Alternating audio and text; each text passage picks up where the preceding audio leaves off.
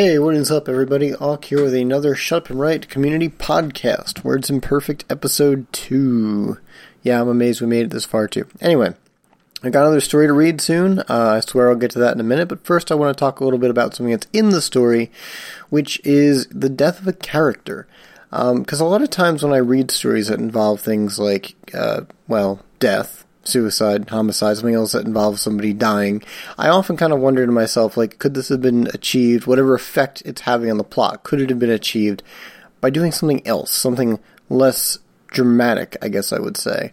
Although I suppose the word dramatic, drama or, or shocking or something like that isn't quite the right word because I often see it a lot, especially in shorter stories, uh, and particularly from new writers, where it's just used as something that's trying to be dramatic, it's trying to be shocking, but it just kind of comes off as, well, did you have to go that far? Did you have to do that to that guy in particular? You couldn't have think, thought of a, another reason why such and such a thing happened? I know I'm talking in vague terms because unfortunately the story that we have today handles death pretty well, but before we get into that, I just wanted to say that it's it's not really death itself, I think, in fiction that causes drama. Death in fiction is not by itself necessarily that interesting of a thing. I mean, you have a fictional world, you can do whatever you want with it. People can kill each other. Yes, you, it's very, very edgy. I'm glad that you figured that out, that kind of stuff. But I think it doesn't really create drama or shock. It's the investigation of, of the exploration, really. That's the word I'm looking for. It's the exploration of those themes uh, the tension that comes from, for example, a character narrowly avoiding death or having to deal with the death of a loved one, something like that. That's where the drama really actually comes in.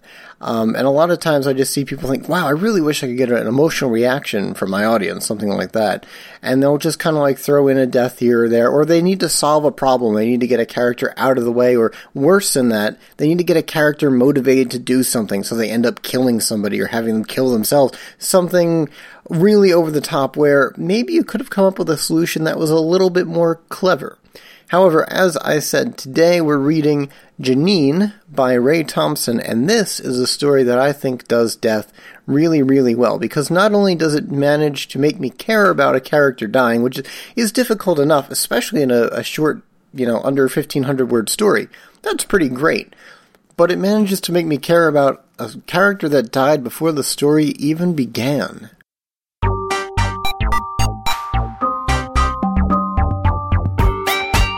Alright, let's have a look at Janine by Ray Thompson. And it opens with Janine, which is by itself in a paragraph by itself. Uh, and it's just a dialogue, somebody shouting for this character, or for the title of the story, not quite sure yet. Meet at the trailhead by noon. You can go down a harder route. I trust you. Just come back to the start when you're done. I'll be waiting, with warm cocoa and a smile. I love you, darling. Janine! That had been the plan. As I called her name for the second time, it sunk in that it had been the only plan. But the sun was a bit past its peak, and the cocoa wasn't quite so warm, and I was still waiting. Janine! I reached for my pack. After digging into the small pouch at the front, my hands returned with a notepad and ballpoint pen. The ink at the tip was frozen, but no matter. Warming the pen gave me time to think. The route was difficult. They'd given it a rating of double black diamond. It was far too much for me. But for Janine, Janine. That's my interpretation of that. She could make it. She cut through the slopes with ease. She made double black diamonds look like ballet, employing a balance of grace and power that was truly her own. She was already on her way to the trailhead to meet her sweetheart, who sat with the pen in the corner of his mouth, hoping that the cocoa would still be warm when she arrived. Janine could make it. But, just in case she couldn't make it before sundown, I took off a glove and wrote. Janine, this is a letter now.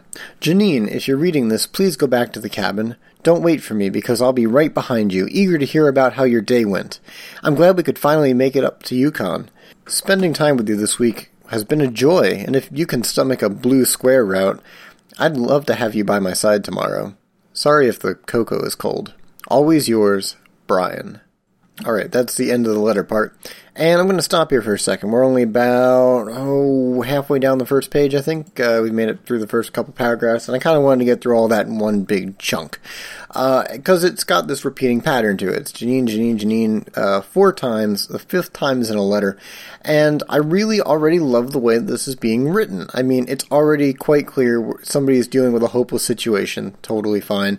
Um, but I like the way that it's not just about the character sitting around feeling hopeless. There are certain details about the world around him where things are just starting to go slightly off.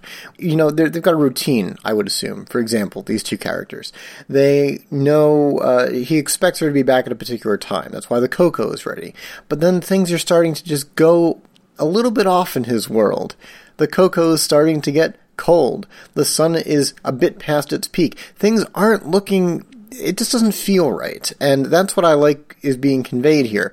Something is going wrong, but it's subtle. And it's through these subtle details where you start to get a sense of discomfort. I mean, who wants cold cocoa? Not me, that's for sure.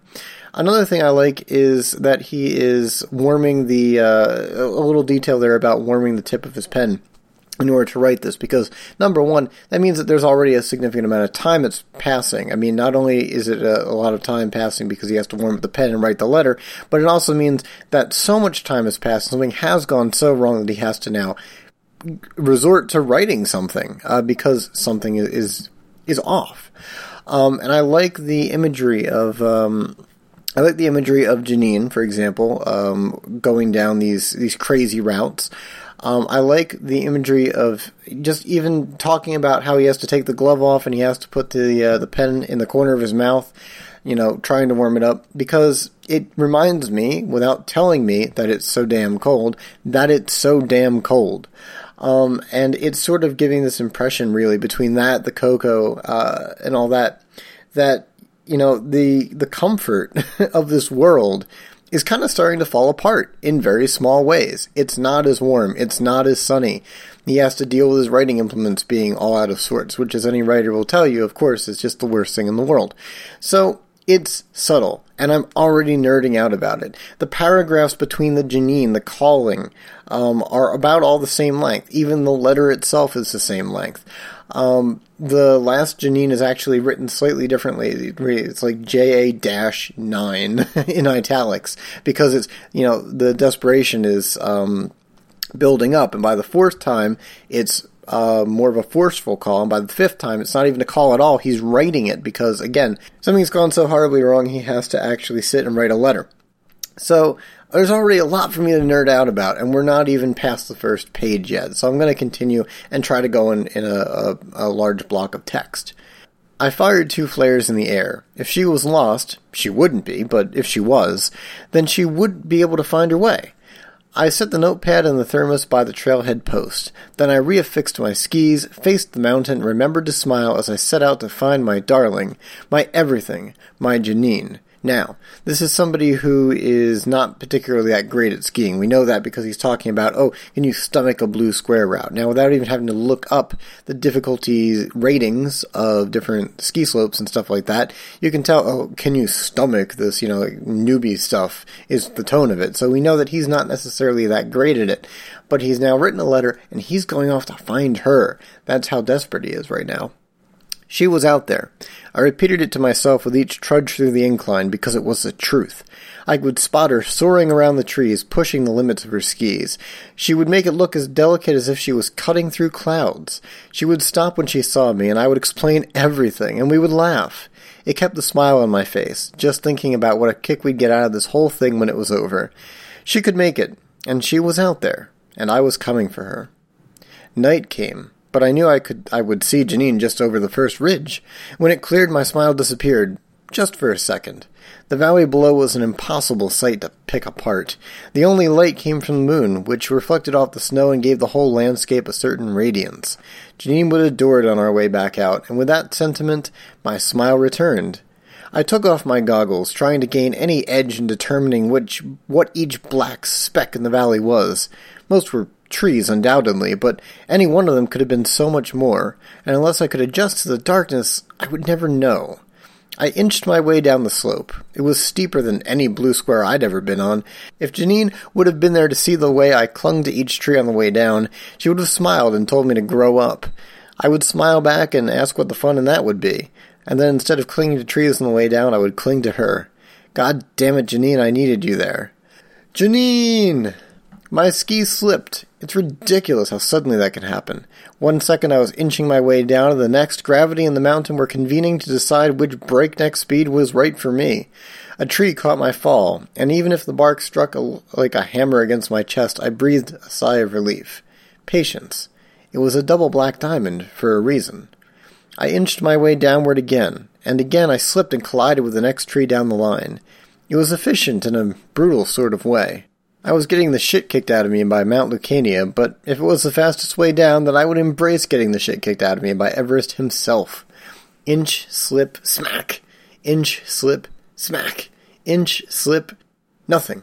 I tumbled, lurching between the black sky and the shining ground. I was free, untethered from the slope, unbound by my skis, liberated from any earthly control. Nothing stopped me as rolled down the slope, should be an either, uh, until something did. My head snapped forward and my lungs flattened against the tree. I clutched my side, not sure exactly what I'd ruptured, but certain that the tree had left more than just another bruise. Ja, and it's cut off which I'm not terribly good at doing, unless I punch myself in the throat, which I'm not doing. Lightning rattled my cognizance. Whatever was broken inside of me, it made shouting out of the question. Even my breath came in a spasm, and I writhed against the snow, trying to figure out living all over again. My equilibrium had left me, and with every second I laid there, my other senses were following. The cold took my touch. The collision distorted my sight. But the mountain wouldn't get everything. I would find her. I clutched at the tree, and I pulled myself up, and I clung to it as I looked for my missing skis. One stuck out in the snow nearby, and I was able to reach for it without letting go of the pine. I snatched it, and as soon as it was in my hands, I nearly dropped it again. It wasn't mine. I squinted back into the dark. There were nothing but shadows, but they and they danced as I staggered every which way, fighting for my balance. I clung closer to the tree. Straining against the night, some of the shadows gained definition. Some were still trees, but this time some weren't. Down the slope was a pack, and against it, my darling Janine. The pine left my grasp, my feet left the ground, and I couldn't have been happier as I tumbled down the mountain all over again. I came for you, sweetheart, phrasing, and I never thought twice. When I touched the base of the valley, I crawled, banana after banana, until I could hold you, until I could tell you everything would be okay. Then I saw you. Oh. Oh, Janine. I saw that you had fallen, I saw that you had inched, slipped, smacked. I saw that you had tumbled, and I saw that you had crawled. Your eyes were frozen, locked into the peak of Mount Lucania, and you held an orange pistol against your chest. I saw that you tried. I took the pistol from you. Lying side by side, we looked on the peak of Mount Lucania. I promise, Janine, I promise, we'll never be apart again.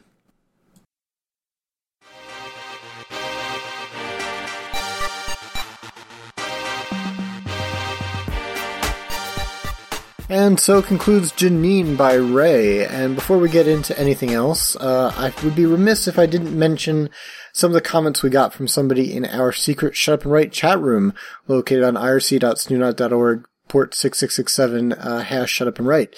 Violet is apparently a skier herself and uh, did mention something about the signs in the story, actually. I'm not entirely sure how accurate this is because I don't ski. I'm not that cool, but I just figured I'd pass it on since, hey, it's feedback, right? So she was mentioning that since both characters have flares, it kind of suggests that they've been skiing in the backcountry.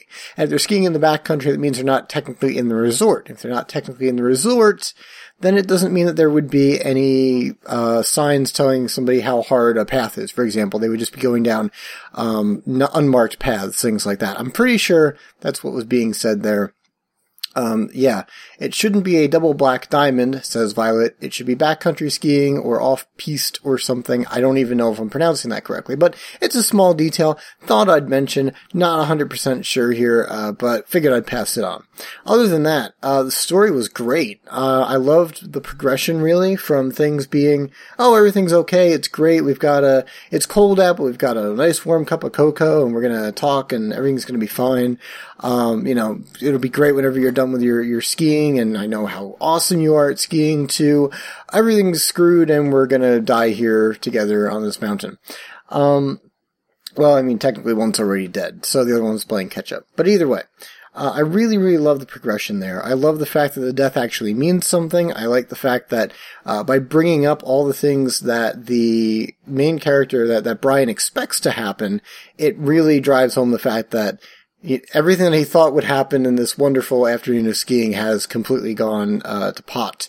Which is it's nice because a lot of times people have things, they'll have drama, they'll have a tragic event, and they won't really make um, the comparison, right? They won't bring up what was expected to happen quite as often as maybe they ought to, because what is painful to the characters, what helps the audience resonate with that pain is constantly bringing up that, that hope, that thought of just, oh, she'll be skiing among the trees just when I get over this hill where everything will be fine. We'll, we'll have a laugh about it. And each time that he brings something up, it's something different. It's not just like, oh, he expects to see her. It's always, he expects to see her plus a little detail here or there some specific image that he recalls in his mind of uh, watching her ski or, or talking to her, something like that. Those are the things that really make something like this a loss, even if it's a loss that already occurred, hurt. And that's what I think is awesome about this. However, there is still kind of a problem. And if I had to be nitpicky, and that is literally like the only reason why I'm doing any of this is to be unfair and nitpicky, I would have to say that first of all, I'm not really sure if it fits the prompt. And the reason why I'm not sure if it fits the prompt is because I'm not really sure who is supposed to be the protagonist here or or whatever. Like the prompt was, of course, that the story had to be written from the perspective of somebody who is not an important character, uh, a secondary character. Couldn't be the protagonist, couldn't be the antagonist, had to be somebody secondary to that. And I don't really get a sense of that because I don't feel like either character has any real character at all. Uh, the character that we get of Janine is she's really good at skiing and is a cool person. The character we get from Brian is that he's desperate and he wants his best friend, love interest, etc. to not be dead. That's the extent of the characterization we get for both people. We don't even get really a sense of who Janine is other than she skis a lot. So in order for this to fit the prompt, Janine would have to be the protagonist. After all, that's the only other character in the story, and it shouldn't be written from the protagonist's perspective. And I don't really get a sense of her being a protagonist. I don't really know what her, I don't even get a, tiny, tiny amount of detail about her life, aside from the fact that she likes to ski.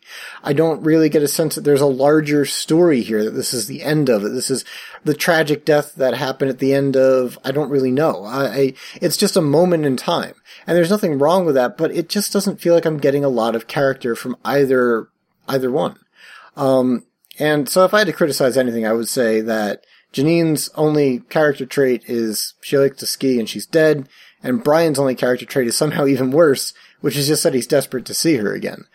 I don't really get uh, anything beyond that, and I wish that there was just a hint of something uh, beyond what happened in the story. But instead, it's just it feels so self-contained that I have a difficulty assigning the role of protagonist to anybody but the narrator right now. You know, or Brian, really, that being his name, the name of the narrator. So Awesome story, awesome progression, awesome use of death and the exploration of loss. Fantastic. Doesn't quite fit the prompt, and I do wish that there was a little bit more actual characterization here. Of course, that's really hard to do in under 1500 words, but I'm here to be extremely unfair, so there you go. Um, I'll be back uh, with another story that involves a shocking twist moment that I'm actually not that big of a fan of. I'd like to see it would happen on Tuesday, but I don't know. I will do it. I'm not entirely sure when. But until then, thank you guys so much for listening. If you'd like to submit your writing to this for some reason, keep an eye on reddit.com slash r slash shut up and write. I will have a prompt up sometime in the future. And that's all there is to say for now, so I'll talk to you guys later.